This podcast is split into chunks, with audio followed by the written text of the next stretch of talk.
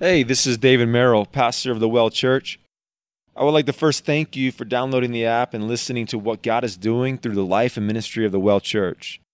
I would also ask that before you listen to this message that you would pray that God not only continues to transform lives through this ministry, but also that as you hear the word of God proclaimed, pray that the Holy Spirit would convict you in areas that your life has not been given over to God, empower you to repent and turn, but also embolden you to be doers of the word and not simply hearers, in order that you become a light in your homes, in your schools, in your workplaces, and even in your local church body. Let us be radically in love with Jesus and radically in love with his people. Once again, I just thank you for listening and may God bless you abundantly. All right, good morning, everybody. Merry Christmas. Everybody have a good good Christmas? Awesome. What a year, huh? All right. We're not going to do a normal uh, reading today. Normally, we read uh, one of the passages from Hebrews because today we are doing something a little different. We're taking a little break from Hebrews for this morning, and um, we're talking about something else. So let me pray, and then we're going to get into it. Lord God, I just uh, give you this time, Lord. I just pray that I, I won't waste anyone's time this morning. Lord, uh, may we come to your scriptures with fresh eyes. Pray, Lord, that you would reveal to us what you'd like to show us through what we're about to read this morning, uh, what we're going to study.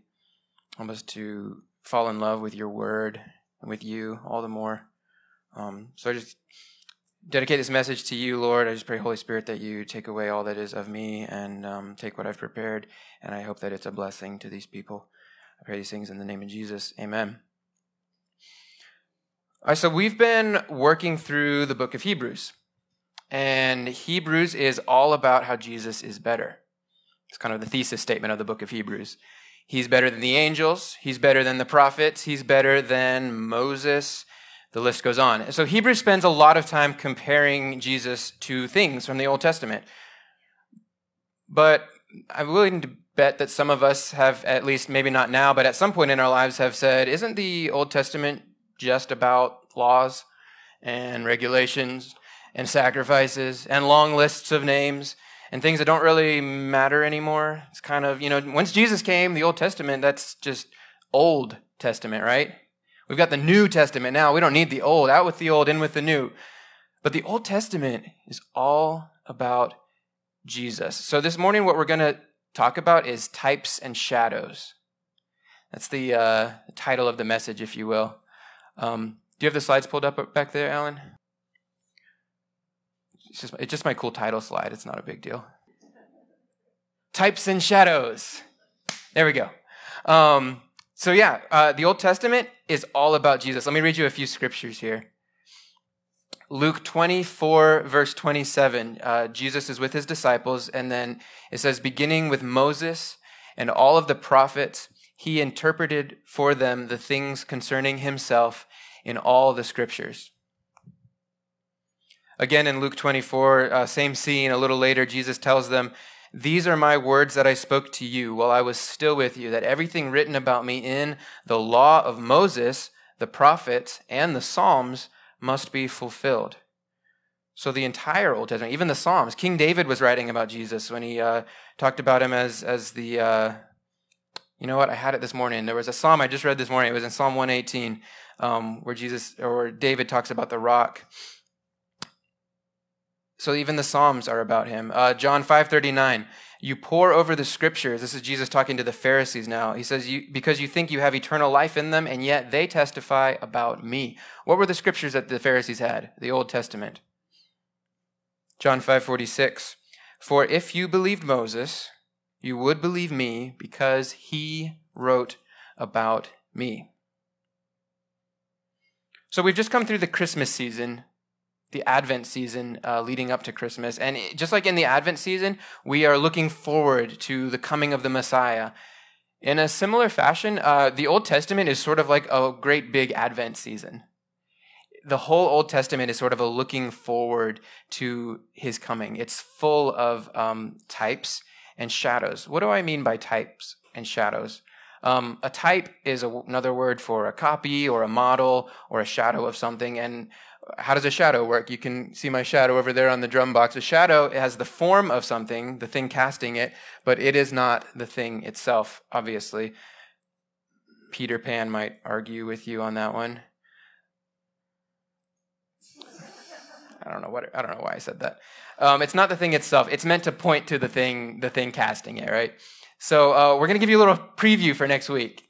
I'm gonna. I hope I'm not stealing from David's Hebrews nine sermon, but um, we just want to look at Hebrews nine real quick because it kind of gives you a cool picture of what this looks like. So Hebrews 9 verse 23 says, uh, Therefore it was necessary for the copies of the things in the heavens to be purified with these sacrifices but the heavenly things themselves to be purified with better sacrifices than these. For Christ did not enter a sanctuary made with human hands, made with hands, only a model of the true one, but he entered into heaven itself, so that he might now appear in the presence of God for us. He did not do this to offer himself many times, as the high priest enters the sanctuary yearly with the blood of another. Otherwise, he would have had to suffer many times since the foundation of the world. But now he has appeared one time at the end of the ages for the removal of sin by the sacrifice of himself. So we see in this passage, in, the, in verse 22, 23, uh, it talks about the copies of the things in the heavens. Um, but then the true heavenly things have to be purified with a better sacrifice. So you have right there just an image of the, the temple, the tabernacle, the Holy of Holies, all these things that were set up in the camp. These were just copies of the true heavenly things. And um, Christ did not enter a sanctuary made with hands, which is only a model or a type or a shadow of the true one. He entered into heaven itself. And uh, even the high priest is a model. Uh, it says that in verse 25 that the high priest had to offer himself many times with the blood of another, but Jesus had to enter one time. So the high priest himself is a, a model or a type or a copy. We've talked about this a lot already in this series of the true high priest which is Jesus. So Hebrews does a great job of pointing out a lot of these things, these types and shadows and links between the Old Testament and the New Testament. Um, but there's a lot of other examples in the Bible of this sort of, the term is typology. And um, a lot of these come in the form of people. So, for example, all the way back at the beginning, um, Adam is a type of Christ. Uh, David has talked about this before, about the covenant representative, so I won't go too far into it. Um, but this idea that Adam is the representative of the tribe of mankind. So because Adam sinned, we have all sinned because we are under him as our representative. So in, in that sense, he is a model or a type of Christ because Christ becomes the new covenant representative for us. Um, Romans 5.14 very specifically links them together. He says that nevertheless death reigned from Adam to Moses, even over those who did not sin in the likeness of Adam's transgression. He is a type of the coming one.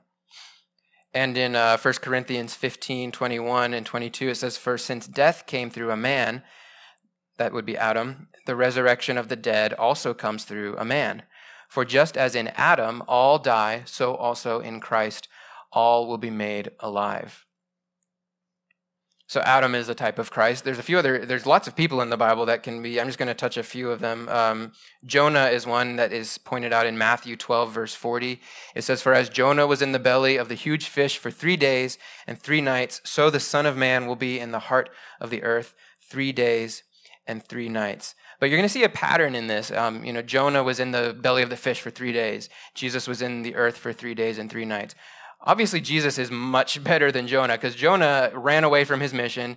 And then, even when he finally fulfilled his mission, he was complaining about it all along the way. So, what you see in these models and these types is always a, a pointing to what is greater. You, you always see flaws in the model, you always see issues with the model. With Adam, with Jonah. Um, another one is, is David. King David is a, a type of Christ as well. Um, he was a king, and Christ is the King of Kings. David was a shepherd, and Jesus is the good shepherd. That's what we call him. That's what the Bible calls him. And uh, Jesus, or David was born in Bethlehem. Jesus was born in Bethlehem. There's a lot of parallels between King David and Jesus. But you know, there's one thing about King David that I hear a lot, and it's kind of a, become a pet peeve for me. And I just want to uh, touch on it really quickly. I hear a lot of people say or indicate or think that David is supposed to be a type for us. They say, you need to go out and slay your giant. Just be brave like King David and have faith, and you can slay your giants. But that's not that's not what King David is a model for. In this scene, um, you know the scene. The Israelites are cowering behind the trenches. David goes out and slays Goliath we're not David, we're the Israelites. We're the ones that are hiding behind the trenches because we're too scared to go out there and fight. So, uh, so King David is a type of Jesus. Jesus is the one that goes out and defeats the impossible giant for us. So we're not David. I just wanted to throw that out there. And so there's others. There's Moses, Melchizedek. We've talked about Melchizedek. And there's lots of personal types of Christ. Um, but today, this morning, I mainly wanted to look at some of the more symbolic types of Christ that we find in the Bible. And I think these ones are cool because they are very specifically pointed out later on in the Bible. So we're going to start in the wilderness. Did you guys know that the, I, I learned this recently, the book of Numbers in the original Hebrew, the name for that book is Bemidbar, and that actually translates as into the wilderness. Isn't that a way, a way cooler name? Like a lot more people would read Numbers if it was called Into the Wilderness instead of Numbers. It's like a math book. So, sorry, the wilderness. Um, we're, we're in the wilderness, okay? We're going to talk about manna. So, Exodus 16, just to set the scene, the Israelites have been pulled out of Egypt and they are wandering through the wilderness and they are a hungry. Exodus 16, verse 1 says, The entire Israelite community departed from Elim and came to the wilderness of Sin, which is between Elim and Sinai. On the 15th day of the second month after they had left the land of Egypt, the entire Israelite community grumbled against Moses and Aaron in the wilderness. The Israelites said to them, If only we had died by the Lord's hand in the land of Egypt, when we sat by pots of meat and ate all the bread we wanted. Instead, you brought us into this wilderness to make this whole assembly die of hunger. Then the Lord said to Moses, I am going to rain bread from heaven for you. The people are to go out each day and gather enough for that day. This way I will test them to see whether or not they will follow my instructions. On the sixth day, when they prepare what they bring in, it will be twice as much as they gather on other days. Verse, over to verse 17. So the Israelites did this. Some gathered a lot, some a little, and when they measured it by quarts, the person who gathered a lot had no surplus, and the person who gathered a little had no shortage. Each gathered as much as he needed to eat. So manna, um, it looked like dew on the ground. It was this kind of fluffy white, you saw the picture a minute ago, this fluffy white bready stuff that gathered on the ground. And they actually called it manna because they had no idea what it was. Manna means, what is it? So, how is this a type of Jesus? Well, let's flip over to John chapter 6, verse 31. Jesus says to his disciples, Our ancestors ate the manna in the wilderness, just as it is written. He gave them bread from heaven to eat. So that's the manna. He gave them bread from heaven to eat. And then Jesus said to them in verse 32 Truly I tell you, Moses didn't give you the bread from heaven, but my Father gives you the true bread from heaven. For the bread of God is the one who comes down from heaven and gives life to the world. So just a quick comparison between manna and Jesus. Um, manna, it came down from the sky each day and gathered like dew on the ground. Jesus came down from heaven. Christmas. Uh, the manna had to be gathered up every day, and Jesus, we have to seek him every day. He's our daily bread. Uh, when they saw it, again, the people wondered, What is it? That's the word manna means, What is it? And so they didn't recognize it as food. Um, and in the same way, John 1.10 says that he was in the world and the world was created through him, and yet the world did not recognize him. So the Pharisees, lots of people, they didn't recognize Jesus for what he was couple other comparisons. Um, the Israelites grumbled about the manna. Numbers 11, verse 4. I love the way this is phrased in the Christian Standard Bible. It says, The riffraff among them had a strong craving for other food. The Israelites wept again and said, Who will feed us meat? We remember the free fish we ate in Egypt, along with the cucumbers, melons, leeks, onions, and garlic. But now our appetite is gone. There is nothing to look at but this manna And in a similar fashion, in John chapter 6, verse 41, it says, Therefore the Jews started grumbling about him because he said, I am the bread that came down from heaven. They had the bread, they just didn't want it. One last parallel. Um, Jesus himself says this one in John 6 49, the same scene where he's, he's talking to the Pharisees. He says, uh, Your ancestors ate the manna in the wilderness and they died. So that's the type, you eat the manna, you still die. It's an imperfect model.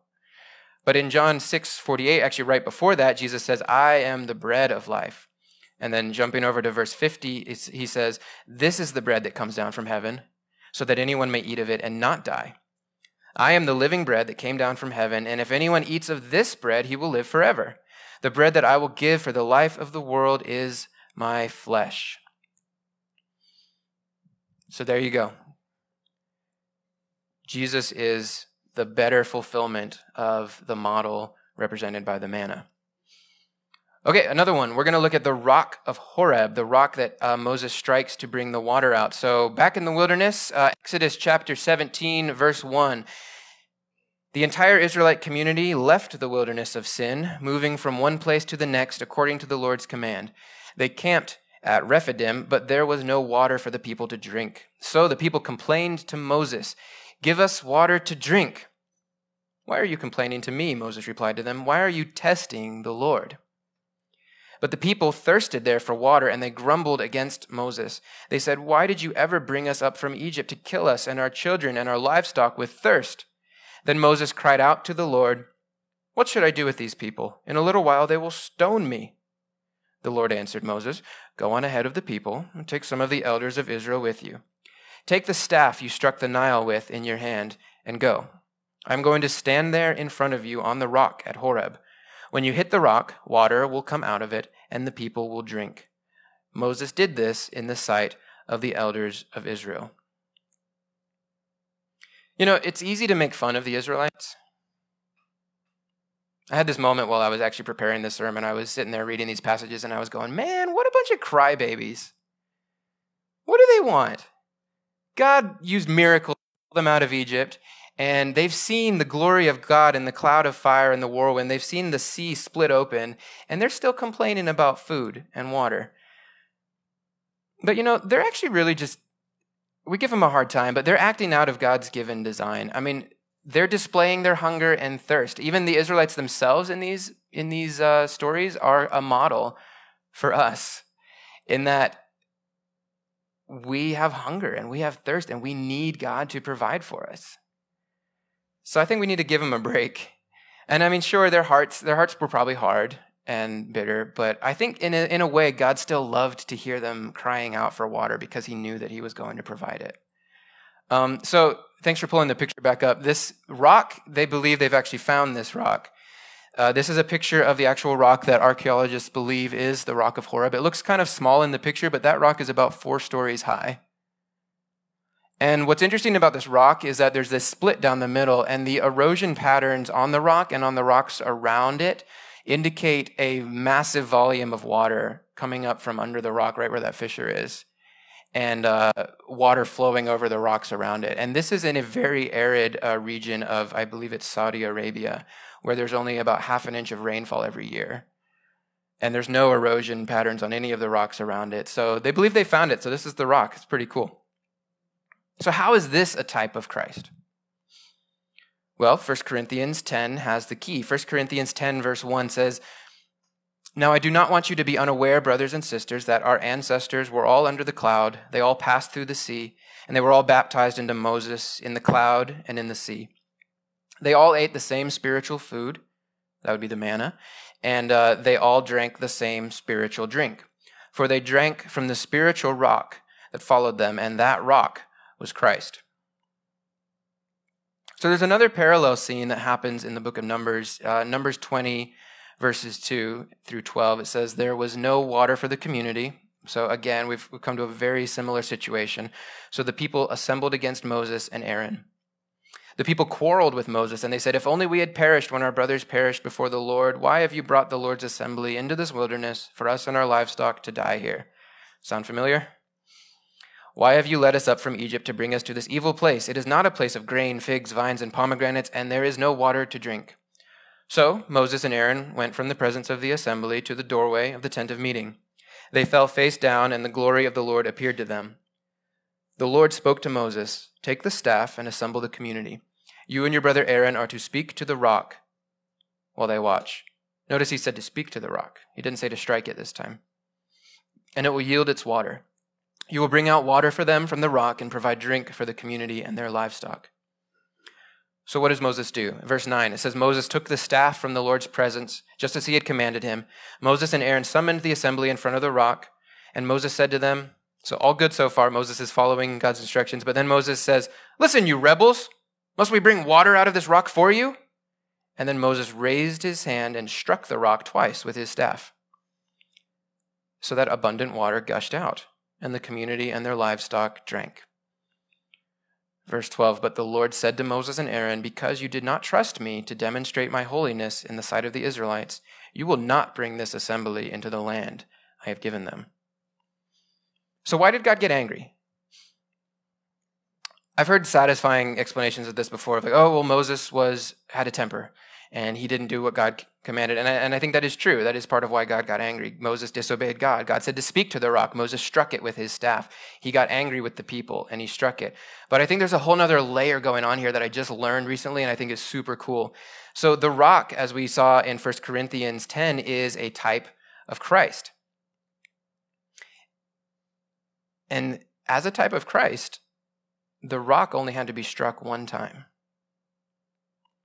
Christ was struck in the side with a spear when he was on the cross. And you know what came out? Water. Water gushed out of the side of Jesus. If that's not another indication of the parallel here. However, after that, the blessings of salvation are attained through just speaking with Jesus, speaking through the Holy Spirit with Jesus, and you receive the blessings of salvation. But so Moses ruined the type because he was supposed to speak to the rock, which was a type of Jesus, but instead he struck it again. And I think that's part of why God was angry about this because Moses kind of ruined this type and model that God was setting up. But note, this is interesting that God's willingness to still provide was there. He still had the rock, the water come out of the rock, even though Moses didn't do it properly. And God still showed his faithful love, even though Moses was disobedient. And thank goodness for that.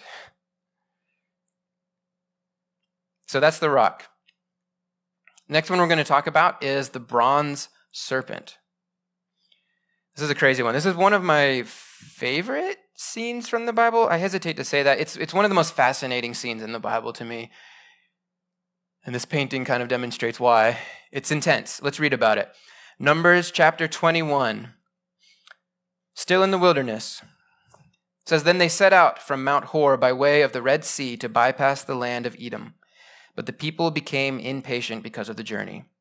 The people spoke against God and Moses. Why have you led us up from Egypt to die in the wilderness? There is no bread or water, and we detest this wretched food. So, what's the problem here? The problem is that the people were complaining. Again, they were speaking out against God. And more than it wasn't just about them complaining, it was that they were speaking out against God and Moses and not trusting in God. They were disobeying God. So, what happens? In verse 6, it says, Then the Lord sent poisonous snakes among the people. I had to double check this one because I didn't think snakes could be poisonous. I've, I thought they had to be venomous. So I thought it might have been a translation error. There's a, you know, poisonous is something you eat, venomous is something that bites you. But when I was studying this, I realized that the actual original uh, Hebrew word here for that they've translated as poisonous in the Christian Standard Bible actually is flaming. And the, a lot of scholars believe that that the they were called flaming serpents because when they bite you, it hurts a lot. and uh, that's why. But you know what? I was thinking about this and I thought, how wild would that be if God sent actual snakes that were on fire to bite people? I mean, maybe. We don't know. It'd be a lot more intense. So I want you to picture snakes on fire for the rest of the scene, okay? So the Lord sent flaming snakes among the people, and they bit them so that many Israelites died. Many Israelites died. So, what's the consequence? So, the problem, the people were complaining, they were speaking out against God. The consequence is death. Verse 7. The people then came to Moses, and they said, We have sinned by speaking against the Lord and against you. Now they know. Intercede with the Lord so that he will take the snakes away from us. And so Moses interceded for the people. So, what's the solution? Moses intercedes. It's part of the solution. Second part of the solution, verse 8. Then the Lord said to Moses, Make a snake image and mount it on a pole. When anyone who is bitten looks at it, he will recover. So Moses made a bronze snake and he mounted it on a pole. And whenever someone was bitten and he looked at the bronze snake, he recovered. Isn't this wild? This is such a crazy scene. How is this a type of Christ? Well, it's kind of obvious, I guess, maybe, but we're gonna we're gonna dig through it anyway. Uh, John three four, John chapter three verse fourteen very clearly points out what's going on here. John three says, uh, "Just as Moses lifted up the snake in the wilderness, so the Son of Man must be lifted up." Let's look at the parallel here. What was the problem? They were grumbling, they were complaining, they were speaking out against God. What is our problem? Sin. Just like the Israelites, we speak out and act out against God we live in rebellion. We are born sinful. Um, there's none righteous, not even one. I think that's Romans 6, 26. Maybe I, I don't know why I'm looking at David. He doesn't know. Um, so that's the problem. What's the consequence? Death. Romans 3:23. I do know this one. Romans 3:23 says the wages of sin is death. So then what's the solution? If we look at the parallel between the model and the reality, the solution then was for Moses to intercede for the people. The solution today, who do we know who intercedes for us? Yeah, we talked about this a few weeks ago. Hebrews 7 25. I don't think this one's on the slides, but uh, it says, Therefore, he is able to save completely those who come to God through him, since he always lives to intercede for them. So that's another type right there. Moses was actually acting as a type of Christ when he was interceding for the Israelites. And then the other part of the solution is that you simply look to Christ, just like they looked at the bronze serpent hanging on a pole, and you're saved from death. It's quite simple, really. It's, it, this, is, this is the gospel portrayed in the book of Numbers. Something else I learned while researching this, just an interesting little aside, is that the bronze serpent later became an idol. I didn't know this. 2 Kings 18, verse 4 says, He, this is King Hezekiah, he's one of the good kings, uh, he removed the high places, he shattered the sacred pillars, and he cut down the Asherah poles. He broke into pieces the bronze snake that Moses had made. For until then, the Israelites were burning incense to it. And it is called Nehushtan. It was called that. So they had turned this bronze snake into an idol and they were burning incense to the snake, the image of the snake. And I don't, I'm not going to say anything about the Catholic Church. However, um, I'm not tearing it down, but I do know that one thing that they do is on Good Friday, they have the veneration of the cross. And this is a ceremony in which the, the congregants and the clergy are, um, they come forward and they kneel before the cross and they kiss it. And so, just as a word of caution, um, these types and shadows, even the cross itself, the bronze serpent, all these things, they're never meant to be mistaken for the real thing. They're never meant to be worshiped or given um, such glory and honor of themselves. They're always meant to point us to something that is real they're always meant to point us towards Christ. So I just wanted to say that. It's just a word of caution. You know, that's what they did with the bronze serpent. I've seen people wearing crosses as like a talisman to ward off evil. You know, you keep the, the necklace on and you feel safe. So let's just be cautious when we study these types and never mistake them for the real. A couple more here. Um, the Passover lamb. So this goes actually back to before the wilderness. So this is before God pulled the Israelites out of Egypt. Uh, and so what he did was he instructed each family to take a lamb and to slaughter it. And they would paint the blood on their door. So God was going to send the angel of death through to strike down every firstborn male. And this was the final 10th plague. Uh, this was a judgment against Pharaoh in his stubbornness and his hardness of heart. So that's what they did. The Israelites would slay their lamb, they would kill it, they would take the blood, paint it on the doorposts, and then they were safe. When the angel of death came through, he would pass over their house. That's why it's called Passover, because they were protected by the blood of the lamb. How is this a type of Christ? Well, 1 Corinthians 5 7 says, For Christ, there at the end of the verse, for Christ, our Passover lamb, has been sacrificed. This one's a bit more obvious, but it's no less amazing because Christ has become our Passover lamb, so his blood is now on our doorposts, and death itself passes over us. This is amazing. We're free from the wrath and judgment of God because Christ is our Passover lamb. And God set up this entire thing with the original Passover as a huge signpost pointing us towards the gospel, towards the reality of where we are today. Okay, that one is a little quicker. I've got one more to cover um, the temple veil. What is the temple veil? The temple veil was this huge curtain that separated the priests from the Holy of Holies, separated them from the inner sanctuary. Um, we're going to read Exodus 26, which talks about it briefly and what it is. In Exodus 26, uh, verse 31, God is giving instructions, and he says, You are to make a curtain of blue, purple, and scarlet yarn, and finely spun linen with a design of cherubim worked into it. Hang it on four gold plated pillars of acacia wood that have gold hooks and that stand on four silver bases. Hang the curtain under the clasps and bring the ark of the testimony there behind the curtain. So the curtain will make a separation for you between the holy place and the most holy place. So, this curtain was a literal barrier between the people and the presence of God, and it was meant to protect people. If a priest went in through the curtain without the proper ceremony, without the proper timing, without the proper uh, cleansing, you know, the high priest could only go in there once a year to make intercession for the people. If anyone else went in there, poof, dead. So, how is this a type of Christ? Let's flip over to the book of Matthew in the New Testament. In Matthew 27, this is the end of the crucifixion scene. It says, But Jesus cried out again with a loud voice, and he gave up his spirit. Suddenly, the curtain of the sanctuary was torn in two from top to bottom. The earth quaked, and the rocks were split. We could stop there, but I'm going to go on because the rest of the scene is amazing. It says the tombs were also opened, and many bodies of the saints who had fallen asleep were raised. And they came out of the tombs after his resurrection. They entered the holy city, and they appeared to many.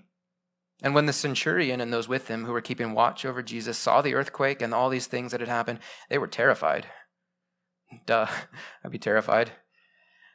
And he said, Truly, this man was the Son of God. So when Jesus dies, he gives up his last breath, and that divider in the temple is torn right down the middle. Well, it doesn't say right down the middle, but that's what I assume. Another quick preview from Hebrews. Hebrews chapter 10. We're going to be getting there in the next few weeks, but let's look at Hebrews chapter 10. This talks about this as well. 10:19 says, "Therefore, brothers and sisters, since we have boldness to enter the sanctuary through the blood of Jesus, he has inaugurated for us a new and living way through the curtain, that is, through his flesh. And since we have a great high priest over the house of God, let us draw near with a true heart, in assurance, full assurance of faith, with our hearts sprinkled clean from an evil conscience, and our bodies washed in pure water. Let us hold on to the confession of our hope without wavering, since he who promised is faithful. So the temple veil itself is a model. It's a copy of Jesus' body. It says it's it's his flesh in Hebrews 10:20. Um, but it's more than that too. It, Jesus himself passed through the veil. He entered the holy of holies, not the copy. He didn't pass through that. He didn't pass through that. He passed through the real veil. Uh, Hebrews 4:14 says, "Therefore, since we have a great high priest who has passed through the heavens, Jesus, the Son of God, let us hold fast to our confession." So as Jesus did that, the real veil that this big thick curtain was just a model of, a copy of, the real veil was torn. And uh, this is the biggest one. Out of all the ones I've covered this morning, to me, this is the biggest. This is what it's all about. This is why Christmas is so significant. It's why we put so much stock in Jesus' birth and so much hope in his birth because he was born in order to do this. He was born to let himself be killed in the most torturous way possible, to be completely separated from the presence of God the Father and the Holy Spirit, in which he had perfect communion and community, to be cut off completely, which for him was a worse torture than all the lashings and all the beatings. He did all this in order for that divider, the real divider between us and the presence of God to be broken.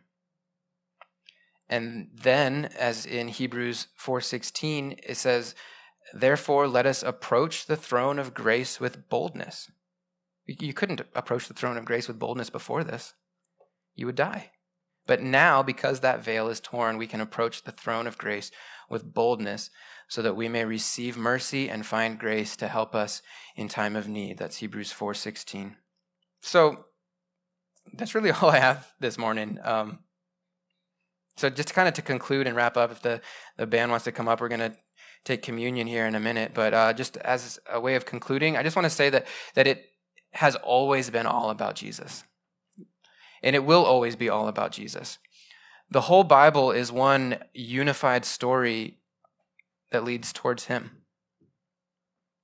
So, what I want to encourage you guys to do is to dig into your Bibles.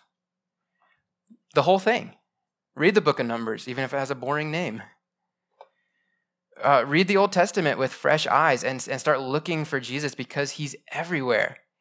And, um, you know, he's your rock that you can drink from. When you're thirsty, like the Israelites, you're crying out in the wilderness and you're thirsty because you don't know what to turn to. Everything else you've tried, it just turns up dry. He's your rock. He is the blood on your doorpost that protects you from God's wrath. He is the Passover lamb who was slain. He is the manna, the bread from heaven. He is the bronze serpent on a pole that you can just look at and you'll be saved from the fiery, flaming serpents of death.